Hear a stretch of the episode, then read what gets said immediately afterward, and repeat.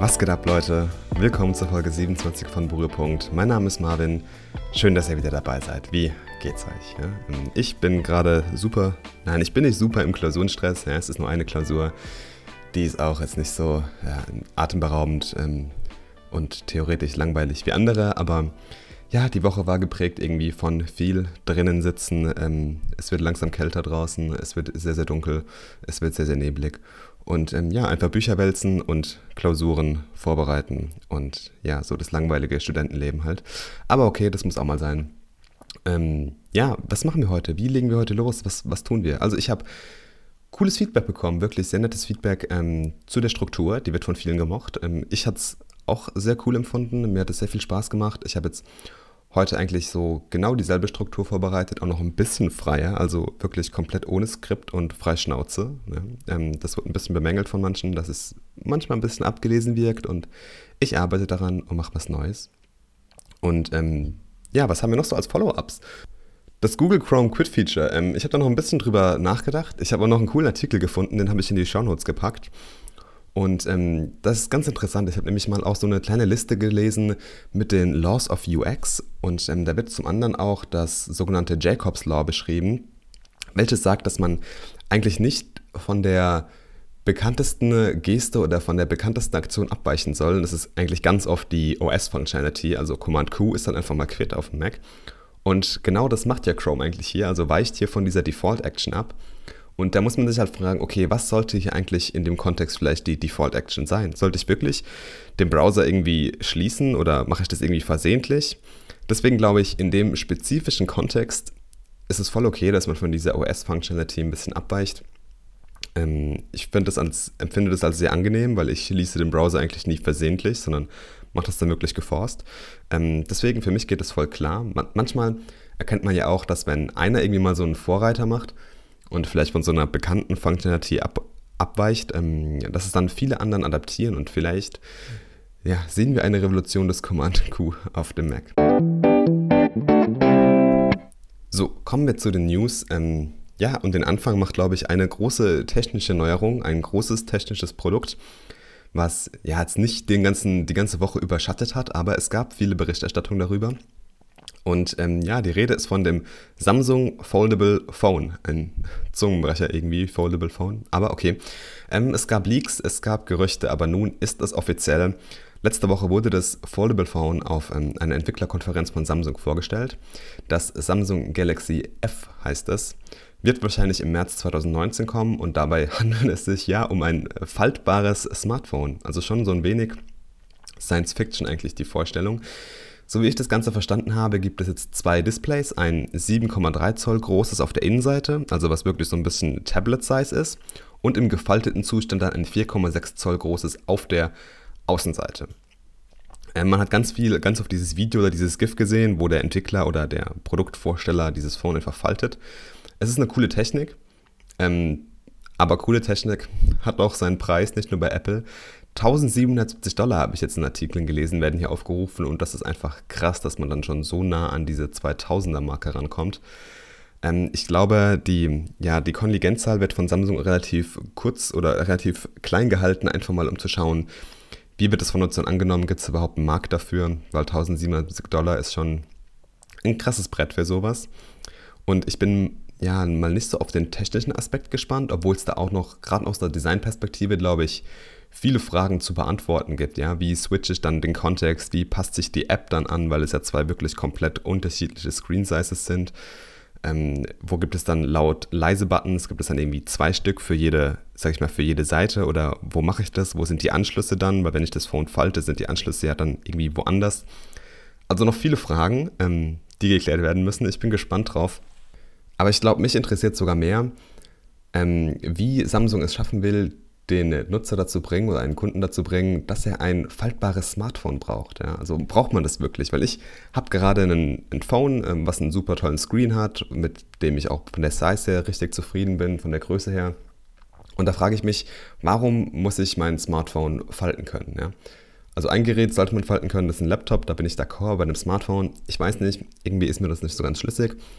Und auf diesem Video, was ich eben erwähnt habe, konnte man auch sehen, Ähm, wenn, es, wenn es offen ist in diesem Tablet-Zustand, sieht es ganz cool aus, wie ein Tablet. Und wenn man es dann faltet, klar, sind natürlich beide Seiten, die irgendwie aufeinander kommen. Und da wirkt es dann schon sehr scharfkantig, sehr klobig.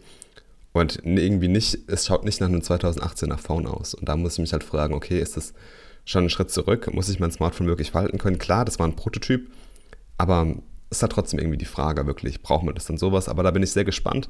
Ähm, vielleicht gibt es da auch mal, ja, das Gerät irgendwie mal live zu sehen demnächst.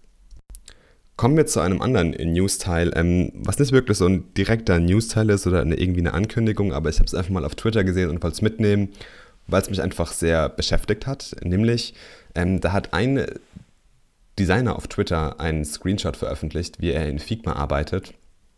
Und ähm, das ganze Thema geht so, ja, die Kollaboration zwischen Designern. Und in diesem Screenshot war halt er, wie er ein Produkt designt hat, ein, ja, ein, irgendeine Mobile-App. Und andere, ich sage jetzt mal in Anführungszeichen, Non-Designer in, in Figma. Und er hat dann so gesagt, ja, ähm, das ist halt so, das, was er in diesem Tool so liebt, dieses frühe Feedback, dass man halt mit vielen Leuten einfach in so einen Design-File eintauchen kann. Und Leute, Design Twitter lost its fucking mind. Also es ist wirklich krass durch die Decke gegangen, der Tweet. Es gab so viele Kommentare und so eine krasse Konversation darunter, dass ich da einfach mal ein bisschen drüber reden wollte, weil mir sich das auch ja, beschäftigt hat. Und da waren echt viele Dinge dabei, auch extreme, wie zum Beispiel, ähm, da kann man nicht mehr in Ruhe arbeiten oder wenn ich in so einer Company arbeiten würde, würde ich sofort kündigen. Ich fand die Reaktion sehr interessant und habe mich jetzt halt mal ein bisschen damit beschäftigt. Ich fand es aber auch manchmal ein bisschen extrem. Grundsätzlich muss man halt sagen, das ganze Ding hat so ein bisschen zwei Seiten. Ja? man muss einfach auch grundlegend sagen, jeder ist halt irgendwie ein Stück weit Designer. Jeder ist Designer. Ja? Also jeder kann irgendwie über Design sprechen. Nicht jeder kann mit dir über Code sprechen oder nicht über Business-Entscheidungen. Du brauchst irgendwie einen Background dahinter. Ja? Du musst Code verstehen können. Du brauchst auch manchmal einen gewissen Background für Business-Entscheidungen. Aber bei Design, jeder hat irgendwie so ein grundlegendes Verständnis von Design. Jeder hat irgendwie eine Vorstellung, wie gutes Design aussehen muss. Und jeder kann irgendwie drüber reden. Auch wenn das jetzt nicht unbedingt qualitativ hochwertig ist, das Feedback, was man da bekommt, aber das steht auf einer anderen Seite. Ja. Und ähm, ich glaube, die, ja, die Feedback-Qualität ist da halt extrem wichtig. So, jetzt haben halt viele Leute Angst irgendwie, dass sie genau das Feedback erhalten, was sie eigentlich nicht haben wollen. Zum Beispiel, ja, das sieht noch gar nicht fertig aus oder warum sind da noch keine Farben drauf oder irgendwie ist halt, man hat so ein Bild von dem Produkt als Designer in meinem Kopf, wie es fertig ist, aber der Weg dahin ist halt, ja, dauert manchmal sehr viel, sehr, sehr viel länger, als man eigentlich vermutet und hat auch sehr viele Abzweigungen einfach. Und ähm, da ist es manchmal einfach kompliziert und da kriegt man manchmal an Stellen Feedback, wo man sagt, das Feedback will ich jetzt eigentlich nicht, weil das weiß ich ja irgendwie schon, ja. Aber da denke ich mir dann auch auf der anderen Seite, genau das sollte ja der Sinn von Feedback sein. Ja? Weil was bringt mir das, wenn ich meine Idee komplett fertig designt habe, meinen Prototyp komplett fertig irgendwie auf dem Canvas stehen habe und dann erst Feedback dazu bekomme? Feedback sollte ja eigentlich im Entstehungsprozess zu dieser fertigen Lösung entstehen und ich glaube, das ist einfach sehr wichtig. Ich glaube nämlich nicht, dass der Designer irgendwie in seinem Unternehmen oder in seinem Team auf einem hohen Berg sitzen sollte und von dort aus irgendwie dann seine Files an das Management und an die Developer verteilt und er oben ganz alleine werkelt und dann irgendwie was runterbringt und dass es dann irgendwie die, die zehn Gebote sind, an die sich jeder halten muss, ähm, sondern vielmehr, ja, er muss irgendwie kollaborativ sein, er muss mitten im Team zusammenarbeiten. Aber er braucht halt auch manchmal ein bisschen Zeit für seine Ideation, weil es einfach sehr wichtig ist. Man muss trotzdem früh Feedback zulassen und man braucht definitiv auch Teams, die sehr unterschiedlich sind. Also man organisiert sich ja immer in sogenannten T-shaped Teams, ja, weil mein Lifestyle und meine Erfahrungen sind einfach andere wie von einem Teamkollegen und ich bin natürlich im Designprozess ähm, ein sehr breites Feedback haben, was dann wirklich eine große Masse an Potential Users einfach abdeckt. Und ja, ich glaube, für so eine Präsentation zum Beispiel, ähm, wenn man irgendwie was präsentieren will, kann man ja einfach so wie, so wie bei einer Commit-Message einfach die Sachen, die so halbwegs fertig sind oder wenn man einen Commit macht irgendwie auf einem Branch, dann sind es ja auch schon Sachen, die irgendwie in sich funktionieren. Und das kann man ja dann irgendwie auf ein eigenes Canvas ziehen und dann das freigeben und Feedback dazu lassen, dass man nicht irgendwie direkt von Anfang an irgendwie dann mit, ich sage jetzt mal in Anführungszeichen, wieder Non-Designern in einem Pfeil rumfuschen muss. Weil da gibt es auch Leute, die ziehen dann einfach Boxes auf deinen Screens und ähm, das können Designer manchmal gar nicht leiden, besonders auf Twitter nicht. Und ähm, ich glaube auch, wenn man irgendwie Ergebnisse vorstellt, ist es ganz, ganz wichtig, einen Kontext zu setzen. Das heißt, von Beginn an zu sagen, heute reden wir nicht über die Schriftart, die Farben und ähm, irgendwie das Logo, was irgendwie eingesetzt ist oder sowas, sondern heute reden wir über die, die und die Punkte, die Enderpunkte stehen außer Diskussion. Ich glaube, so kann man das, den, den Kontext und das Ziel für das Feedback ganz gut fokussieren. Und das, glaube ich, eine ganz gute Practice einfach, ähm, dann den Kontext für so eine Präsentation und für so eine Vorstellung dann mit Clients oder Management oder dem Team zu setzen. Alles in allem war das, glaube ich, eine sehr interessante Diskussion und auch ein sehr interessanter Tweet, der mich viel zum Nachdenken bewegt hat. Und ähm, ja, wer da näher reinschauen will, ich habe einfach mal alles unten in den Show Notes verlinkt. Also, you're welcome.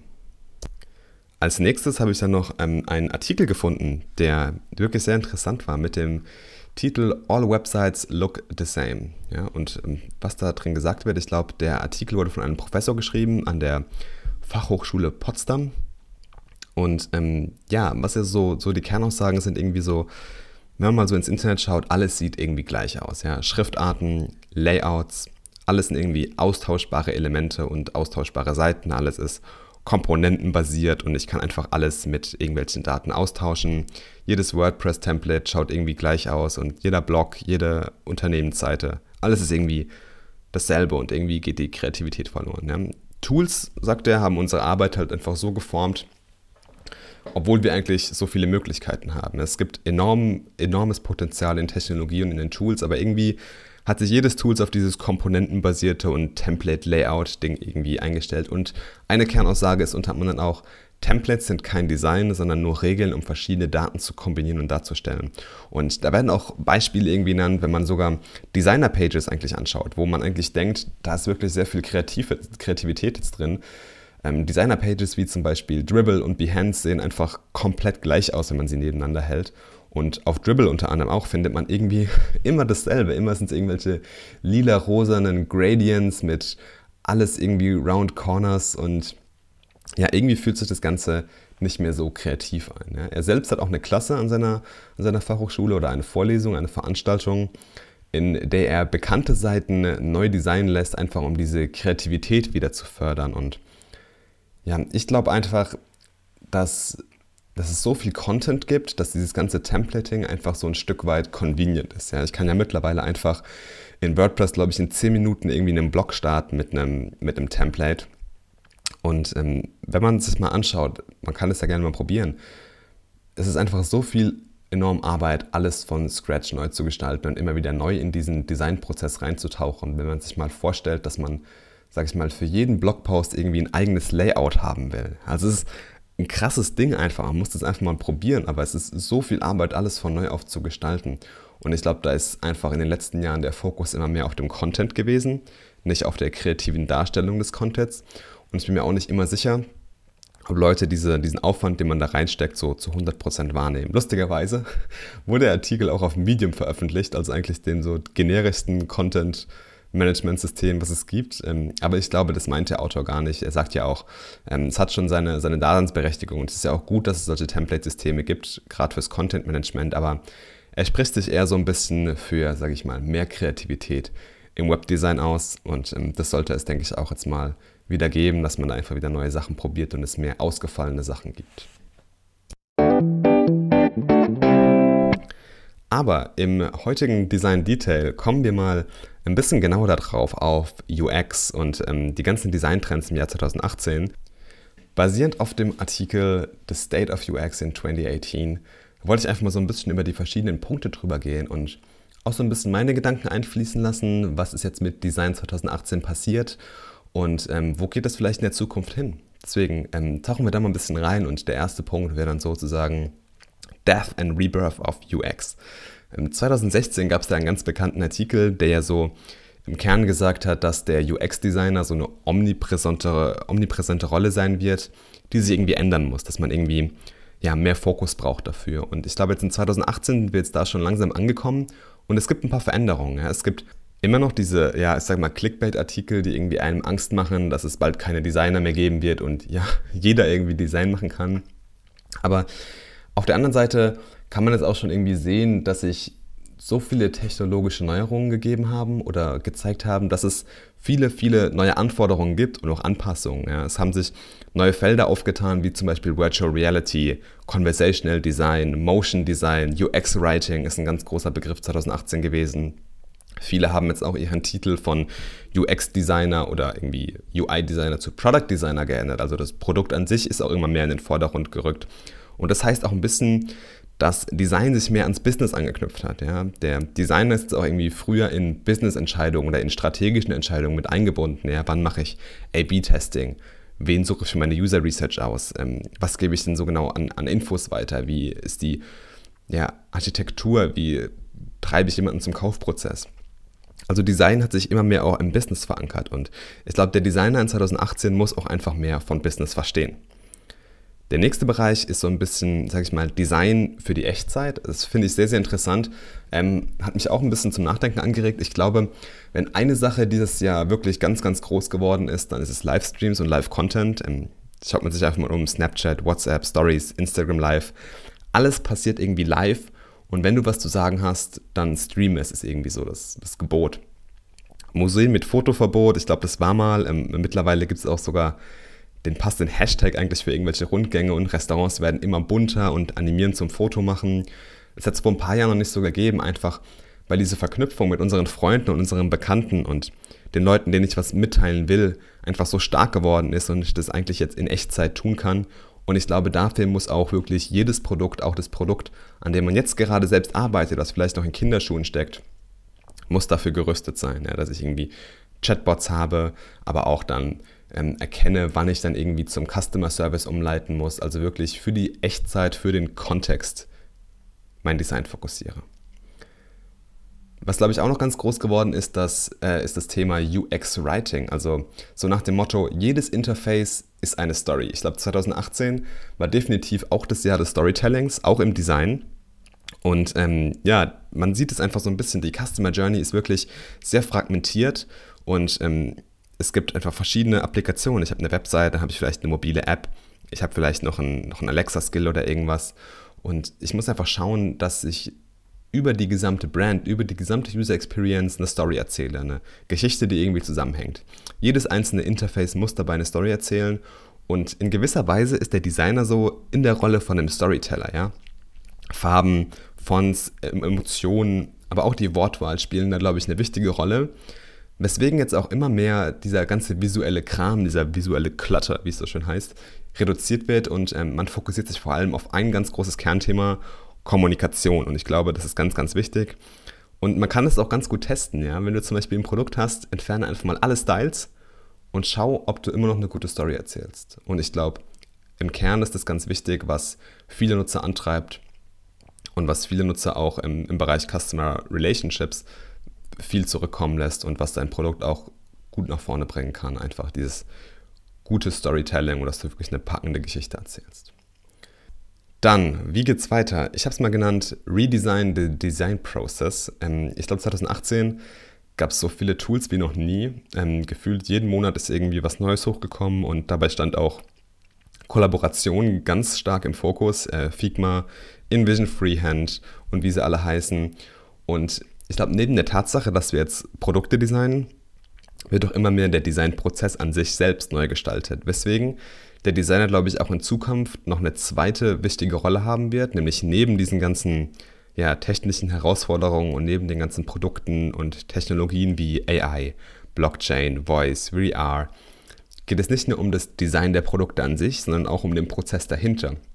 Und dieses Wissen weiterzubringen und irgendwie auch für neue Umgebungen anzupassen. Und ich glaube, diese Denkweise dahinter ist einfach enorm wichtig, wie das, wie das Gehirn einfach arbeitet. Und Design kann eigentlich mittlerweile auch auf alles angewandt werden, auch sogar auf die Umgebung. Also zum Beispiel, geiles Beispiel, was ich da in dem Bericht fand, ähm, warum ärgert man sich noch über schlechte Meetings, anstatt diese einfach neu zu gestalten?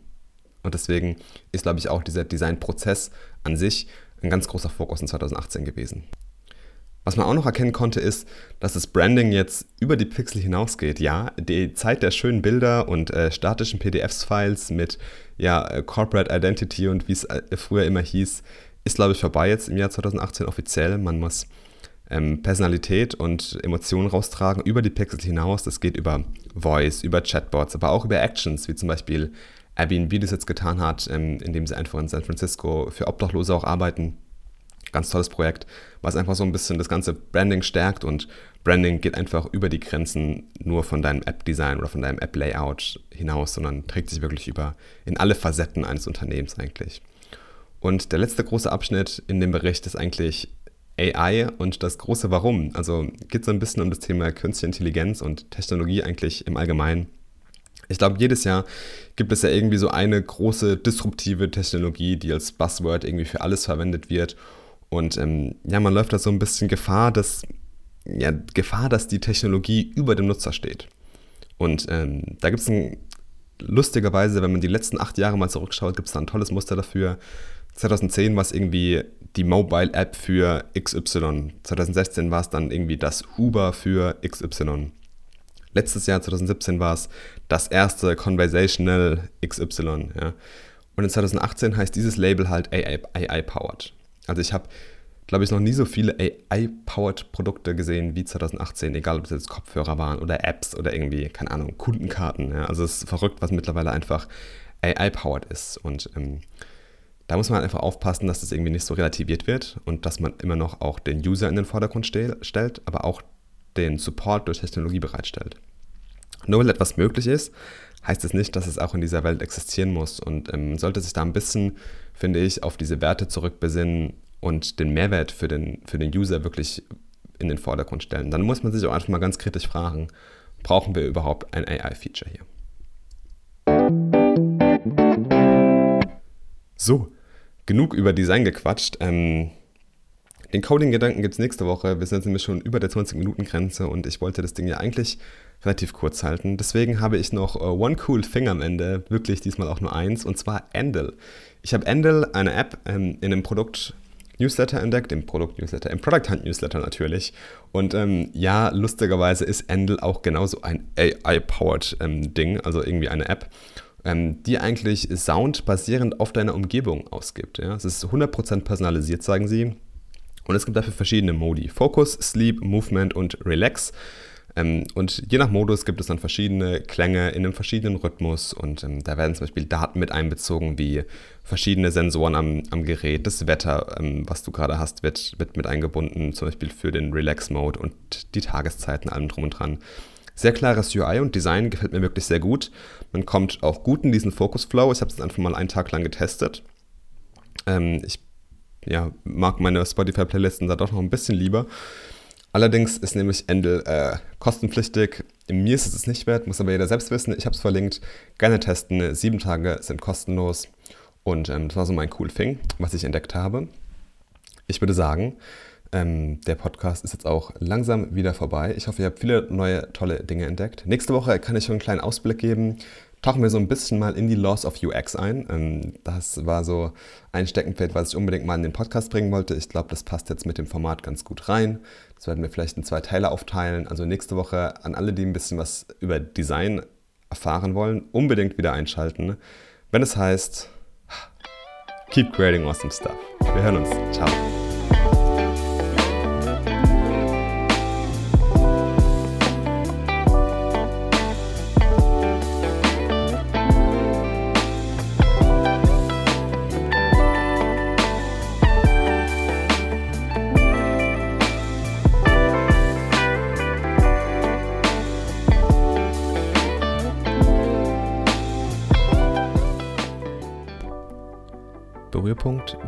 Produziert von Marvin Messenzähl. Dieser Podcast ist eine eigenständige Entwicklung und Produktion, welche in keinster Weise durch finanzielle Mittel oder Sachmittel in irgendeiner Form unterstützt wird. Wenn dir der Podcast gefällt und du ihn unterstützen willst, würde ich mich über eine positive Bewertung auf iTunes sehr freuen. Erzähle auch gerne deinen Freunden und Kollegen davon und teile es. Bei Fragen, Feedback, Anregungen oder auch Kritik gerne per Mail an hello at marvinmessenzähl.com oder direkt auf Twitter oder Instagram an @yomarvin. Y-O-O Marvin. Klein und zusammen. Meinen Blog findest du auf marvinmessenzähl.com. Dieser Podcast wird auf allen üblichen Podcast-Portalen veröffentlicht.